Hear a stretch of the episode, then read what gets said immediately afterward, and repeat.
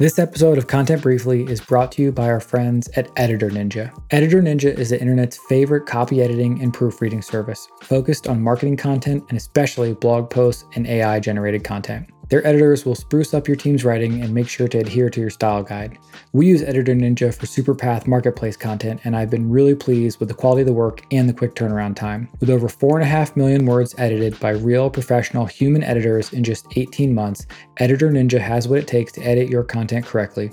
You can go to editorninja.com to learn more.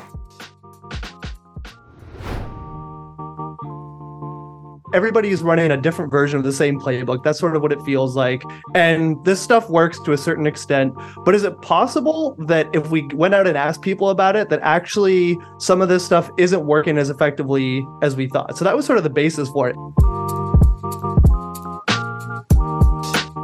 Hey, and thanks for tuning in to another episode of Content Briefly. Today I'm talking with Nigel Stevens, who's the CEO and founder of an agency called OGM, stands for Organic Growth Marketing. He recently partnered up with John Collins, who previously led content marketing at Intercom and Ramp, to run a survey and then produce a report gathering data from software buyers and how SEO and content influence their purchasing decisions. So if you work in content marketing, these are people that you're trying to sell to. There's a lot of interesting stuff in here. For example, a lot of these respondents prefer video over long form content.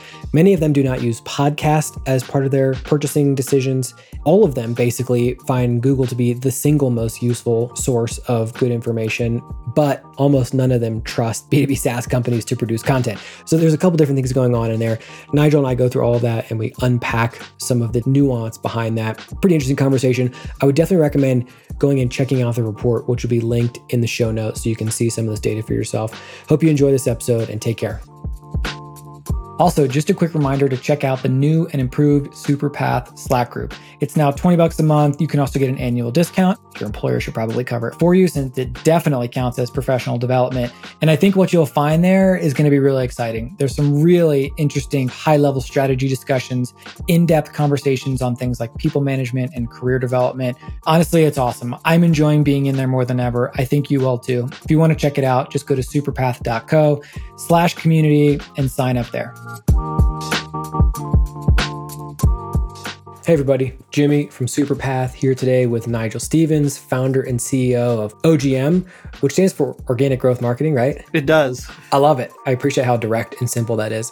We have a whole bunch of stuff to talk about, including a survey that you just conducted and reported on that reveals some really, really interesting stuff about kind of the state of SaaS, SEO, and content marketing. So we'll get into all that. But maybe first, Nigel, could you just introduce yourself to the listeners? Yep. As you said, Nigel, I run organic growth marketing. I think been doing it since about 2018.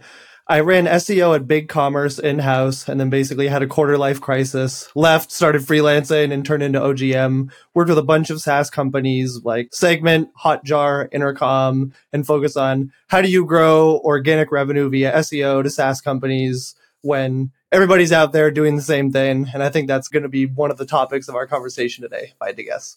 yeah, yeah. So, yeah, some of the data around kind of the blandness of B2B content is really interesting.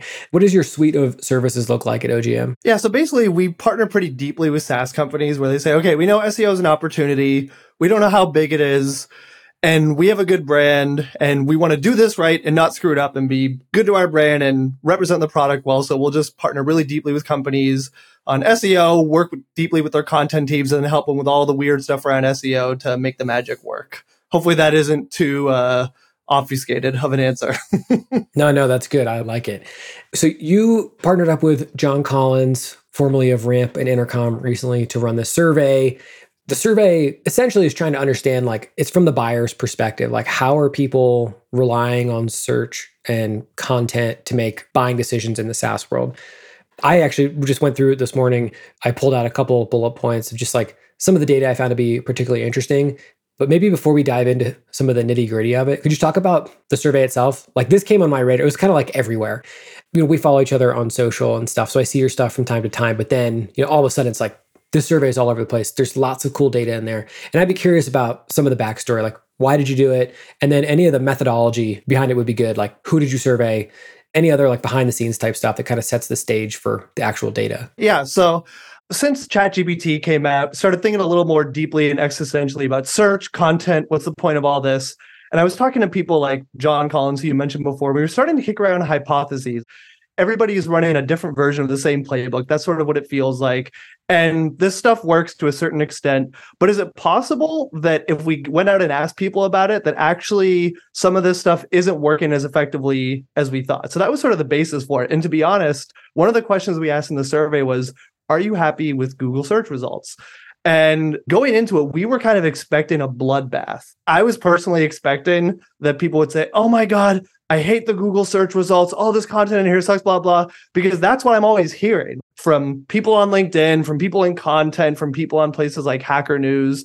And then one of the shocking things was the data came back and it's like, well, Google is the number one place people go when they're looking for information early in the buying process and 80% of people are satisfied or really satisfied. And that sort of seems like oh an seo guy went out and got people to say that they love google search. That's not what i was expecting at all. And the i think the data later on which you'll get to kind of help provide color to that but that's kind of the background and the hypothesis going in. That's so interesting because so we ran this state of content survey right around the same time and kind of for some of the same reasons like i am hearing a lot and i want to put some data behind some of this anecdotal stuff i'm hearing particularly about SEO, you know, one of the questions we asked, for example, was like, has SEO become more or less important to your content strategy over the last 12 months? And we found that the answer was overwhelmingly, it's become more important, which really surprised me. And we actually had a lot of people commenting afterwards, being like, this data is wrong. And I, I was like, it's not.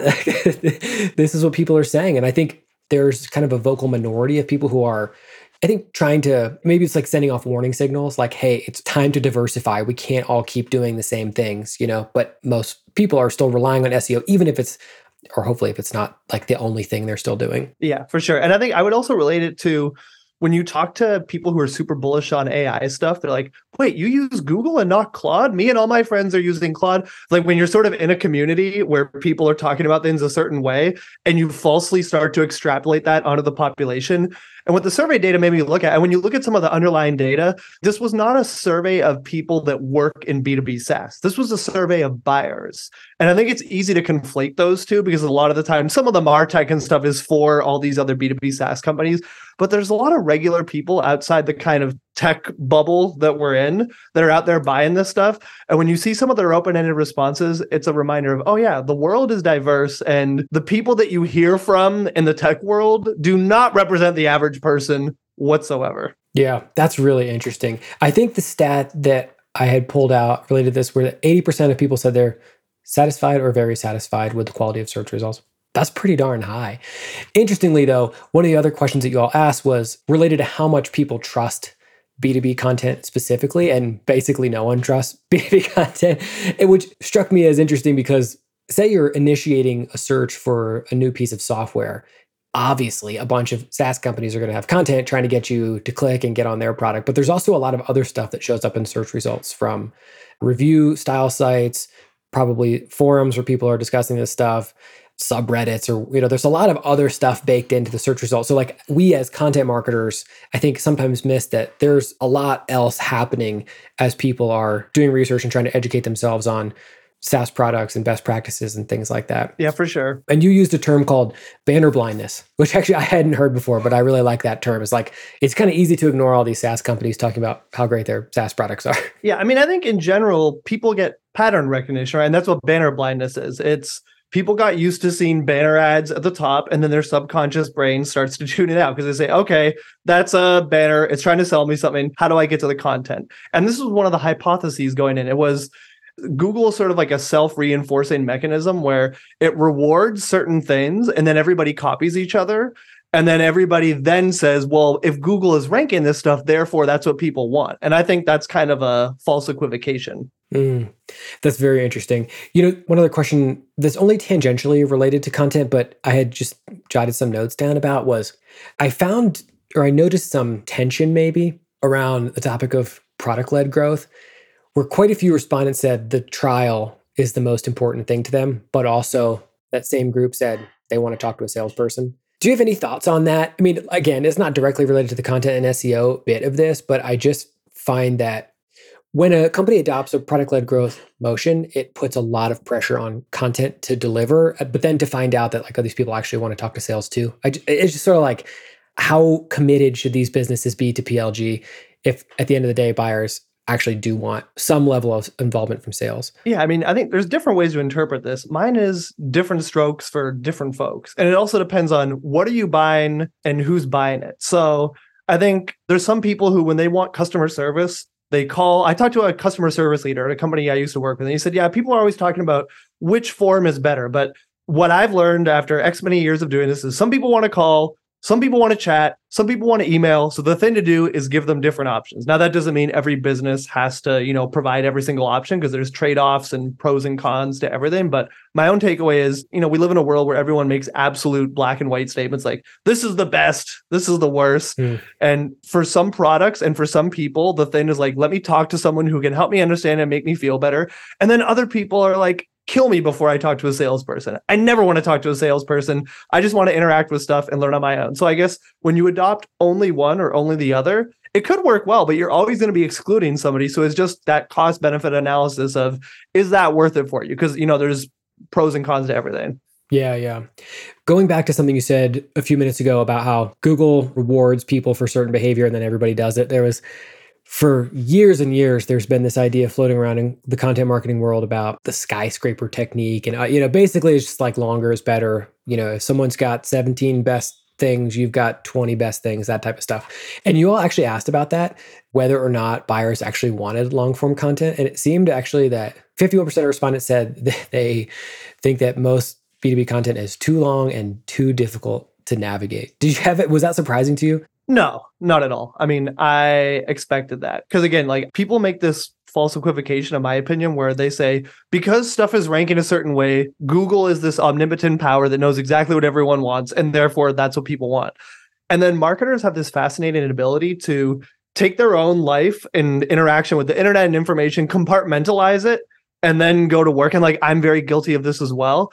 But a lot of the stuff when it's just big blocks of long text, like what people should ask is would you read that? Unless you were super interested and super motivated and it was the best content in the world. Like some people actually read all the way through but it's not the majority of people in my experience. It's they're jumping all around they're looking for stuff.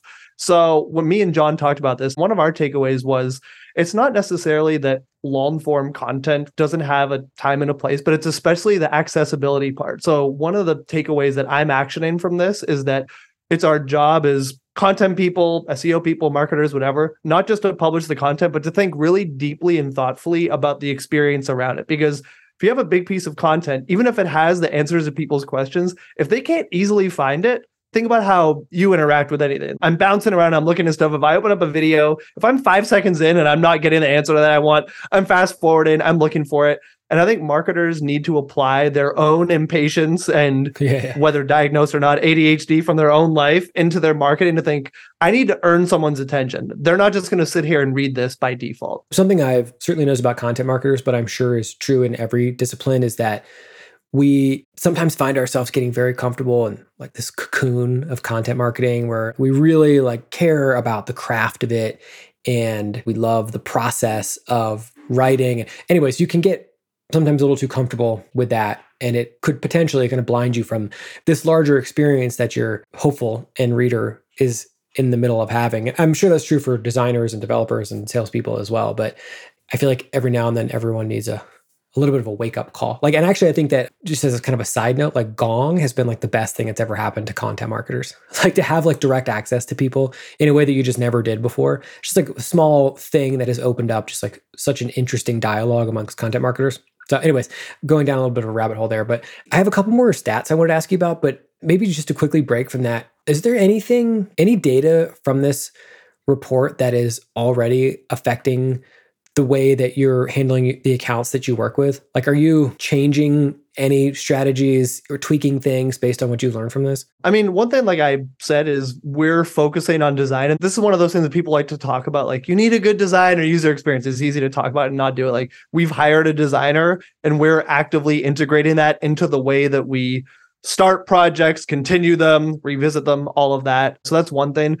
Another thing is we had this stat that maybe you were going to ask about around video. Yeah. I don't have it in front of me, but it was something like 66% of people like prefer video clips to articles. And again, going back to the different strokes for different folks, I don't think that means video is 100% the right thing for everything, but it makes sense that a lot of people at least want it to get warmed up or something. So that's something that we're actively working with companies in our 2024 plans to not as a nice to have, but we think it's going to become table stakes. And not only that, that as AI makes content easier and easier and easier to create and the barrier to entry goes down, that you're going to have to do stuff that's harder to recreate. Now, obviously, you can do that with content and people have to keep doing that. But another thing is every company I talk to is like, oh, we want to do more video, but we just haven't. That to me is an opportunity because it means yeah. there's still enough of a barrier to entry that you can do it and it's harder to replicate versus you know that if you publish content, people are going to go out and try to copy it. They might not do as good of a job, but they could still rank just as high as you and get traffic for it.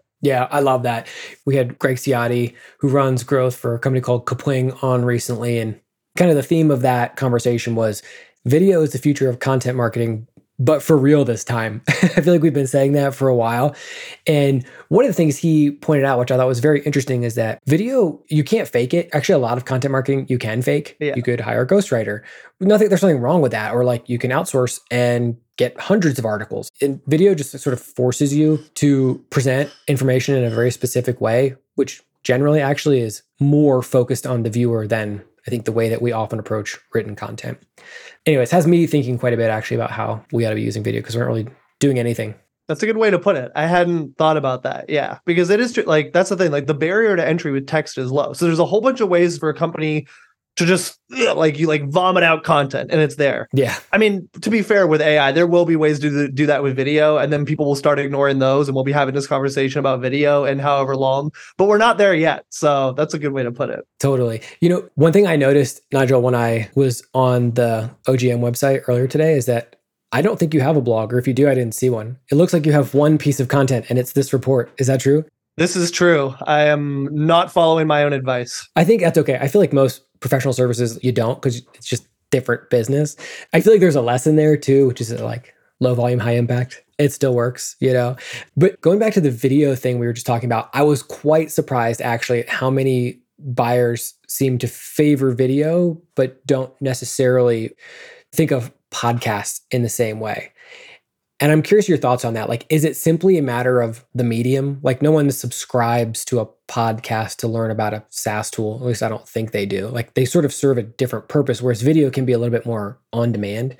Is it that simple, or is there more nuance to the responses related to video and audio? I mean, that's more or less my thought. I mean, the thing with a podcast is it feels like more of a commitment. It's like a short podcast is what, 25 minutes or something? And the question we asked specifically was or the statement that you could agree or disagree with is I find short video clips to be more engaging than text articles. And then there was a couple other things around video, but my own interpretation of that is it comes down to that attention thing. It's I can watch something and in 2 minutes figure out if I like this, if I want to learn more, if I want to go deeper, all of that versus a podcast is like, you know, you're listening to a conversation, even really engaging conversations. There's a lot of filler stuff, whereas short videos are kind of optimized for I'm going to cram as much information down your throat as I can in a very short period of time. And the whole point is to engage you for a further action. So yeah. I interpret it as a continuation of just attention spans. People are bombarded with information. They have all these different options, whether in their personal life, business life, or whatever. For a podcast, if I'm going to listen to a business podcast, I'm not going to listen to this fantasy football one or this one about politics or something else. But if I just watch a quick video, that's not necessarily replacing anything. I can just figure out if I want to do more. That's my own interpretation of it. Yeah, totally. That makes sense. Just purely anecdotally, I am in the process of adopting a few new SaaS tools myself as we speak, and video has been extremely important in that process. So, one is a tool called Motion, which is a project management and kind of time blocking slash productivity tool. And like video is the only thing I really cared about. Like, I just want to see what it looks like and see how it works. And there's another we're getting set up with a an affiliate SaaS tool so that Superpath members can become affiliates. And same thing, it's like I just need to know how this works. Like, of course, I'm going to compare some of the features versus some competitors, but like I need to see it before I put in the credit card number and start actually using it. I'm gonna say it's about the visual part, I would guess, and then also about the time to value. Like I can quickly understand this and I can see it versus, you know, listening to something, reading a long thing, like just tell me what I need to know. Yeah, totally. There was another thing I wanted to ask you about, which was down funnel content. I thought this was really interesting. I think that for a long time, content marketing has primarily served the top of the funnel. It's like the way you kind of initially get people's attention. I'm oversimplifying it, but I think that's how a lot of companies have treated it. But in the survey, you actually found that quite a few people want down funnel content. Like, as an example, they want to understand how the software integrates with other software in their tech stack, things like that. Was there anything kind of beyond the, I guess, somewhat obvious discovery that like people want this that you found to be interesting or that you found that companies are not doing a very good job of serving these buyers with? Yeah, I've thought a lot about this. And one thought I have is that it partially comes down to incentives. And when you look at how are content marketing people goaled, I'm sure you've talked about this on podcasts, how different people are and whatnot. But a lot of the time it's traffic, right? It's like we have some type of traffic goal. And that's sort of it's not a good alignment of incentives. Like it makes sense as one goal that you should want to do. But I think that's part of the reason why everyone is trended towards when you look up any kind of top of funnel term in SaaS is just every company is going after. It. It's like every company in the vertical and then HubSpot and a bunch of and Zapier and a bunch of other big companies, they're all writing about it. And I think part of it is like the way executives often think about it is, you know, it's a little bit outdated. And they say, okay, well, we need this much traffic and then we're going to convert this much of it. Yeah. Not really necessarily thinking about the funnel and how not all traffic is created equal. And I don't mean that to bash people. I mean, there's people that are much smarter than me doing a whole bunch of other things. So you have to kind of simplify every channel to try to do something. But yeah, I think a lot of it is just incentives and content marketers are incentivized on traffic. And then people are pushed towards creating things that are going to create all this traffic but then simultaneously they might have some sort of lead gen number and then these two different goals end up being in conflict. So that's not exactly the question you asked but that's sort of one thing i was thinking about in response to it. Yeah that's interesting. I'm curious breaking from the data for a moment what is the last 12-ish months been like for you and ogm and how are you feeling about the coming 12 months? And i ask that just because so we, like i said we recently ran this survey to try to put some data behind the way people are feeling which is like there's been a lot of disruption, chaos, uncertainty, pessimism in some cases. Like it's been kind of a crazy year. So I'm just curious, like, how has it been for you? Like, and how are you feeling about the next year? Yeah, for sure. So I mean, luckily for us, like we've been fine in a good spot. I think largely because we have like a core customer base that we've worked with with a while. Unfortunately, we you know we've had some wins over the years and we've kept getting stuff in the door. I know some people have had a tough year, but my whole feeling this whole year has been that like the world, not that it stopped, but you sort of had COVID and then 2021 was gangbusters. 2022, it started to turn a little bit. 2023 seems to be not just for content or SEO or marketing, but just in general. Everyone has been nervous, not knowing what's going to happen. There's going to be a recession that starts in five minutes that hasn't started, but some people feel like it has. And I don't know. I don't pretend to be smart enough to understand these things. But it seems like the last year has sort of been like we've been in a holding pattern where like okay companies are doing stuff but not moving a lot. Everyone within companies is kind of nervous. Now going into next year it feels like people are sort of cautiously creeping towards okay i think things might be normal but then you know again well outside of marketing there's a lot of weird things going on with the world so I'd say I'm personally cautiously optimistic, but ready for the world to get weird and then adjust as need be. But yeah. I'm not naturally an optimistic person, so we'll see what happens in the world. Yeah, yeah, totally. I feel like cautiously optimistic is kind of the vibe we pulled from our survey as well. Mm-hmm. We asked people like on a scale of one to 10, how excited are you about the future of content? And the median response was seven, which was like actually a little bit better than I thought. But then, like, kind of in talking to more people and sharing that data around, people have a sort of a similar sentiment as you. Like, well, it's not as bad as it was six months ago. You know, things do seem to be settling down, all of which is great. I am curious as you're talking to your clients and just like peers in the industry about what their growth plans are going to look like next year. Like, the thing that everyone seems to be saying is like diversification. Don't rely too heavily on any one thing partially as a way to just hedge your bets because we don't really know. And I feel like some of us have just been caught depending too heavily on algorithms, whether it's social, whether it's Google, or probably for some companies, even like email. But it's kind of, or at least personally for me, I find it overwhelming to think about like, okay, diversification. Does this mean we just have to do everything? Like, do we need to have video? Do we need to have a podcast, some SEO, some thought leadership, case studies, whatever, fill in a dozen other marketing channels? Or is there kind of a lens we can look at this through that kind of helps simplify and clarify it for the people responsible for making these decisions? Anyway, really long question, but I guess is diversification the thing heading into next year? I'd say yes and no. Basically, I'll explain the way I'm thinking about it, which, especially from a search perspective, like I could see a wide variety of outcomes next year. I don't know if you saw like yesterday, Google announced all these new features. They're like, we're going to have notes in the SERPs. That seems like a disaster waiting to happen to me. A bunch of randos on the internet annotating search results. Good luck figuring that out, Google.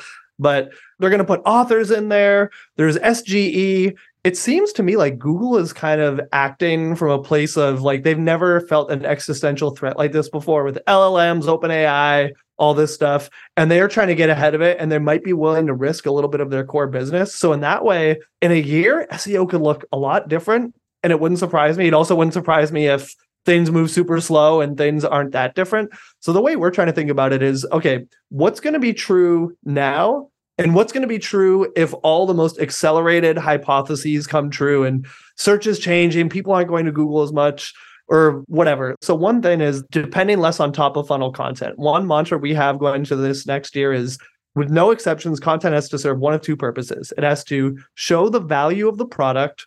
Or it has to leave an impression and build credibility. And that sounds like obvious, fluffy marketing stuff. But in reality, a lot of content falls in between that, where it's not really showing the value of the product and is just sort of regurgitating commoditized information. So we want to do that. And then if it turns out that you can still get a bunch of traffic, I still think that's the smart, right strategy because I do think that a lot of this sort of broad traffic is probably not driving a bunch of business results and not worth the effort. And the end of the day, if attention is the number one hardest thing to get, then you want to be trying to get that. And then the same thing with video. If it turns out in a year, two years that search is really changed a lot, it's hard to imagine a world where video isn't valuable. And once you have video assets, you can chop them up, put them on different platforms. Then you're subject to those algorithms, but that's a whole different thing. At least you're diversifying your risk. So I think in a way, maybe my answer is yes, but I, I'm not quite thinking about it as far as diversification is just what makes sense now and in the future as much as we can guess now. But don't do things that we think could become outdated quickly or that probably aren't even the smartest thing to do now. Yeah i think that makes a ton of sense. I am curious how all these changes are going to affect not just the way content teams kind of roll out their strategy for next year but what demands it puts on the people responsible for that work. So, like in the content marketing space, there was this huge wave of layoffs in the spring and kind of into the summer.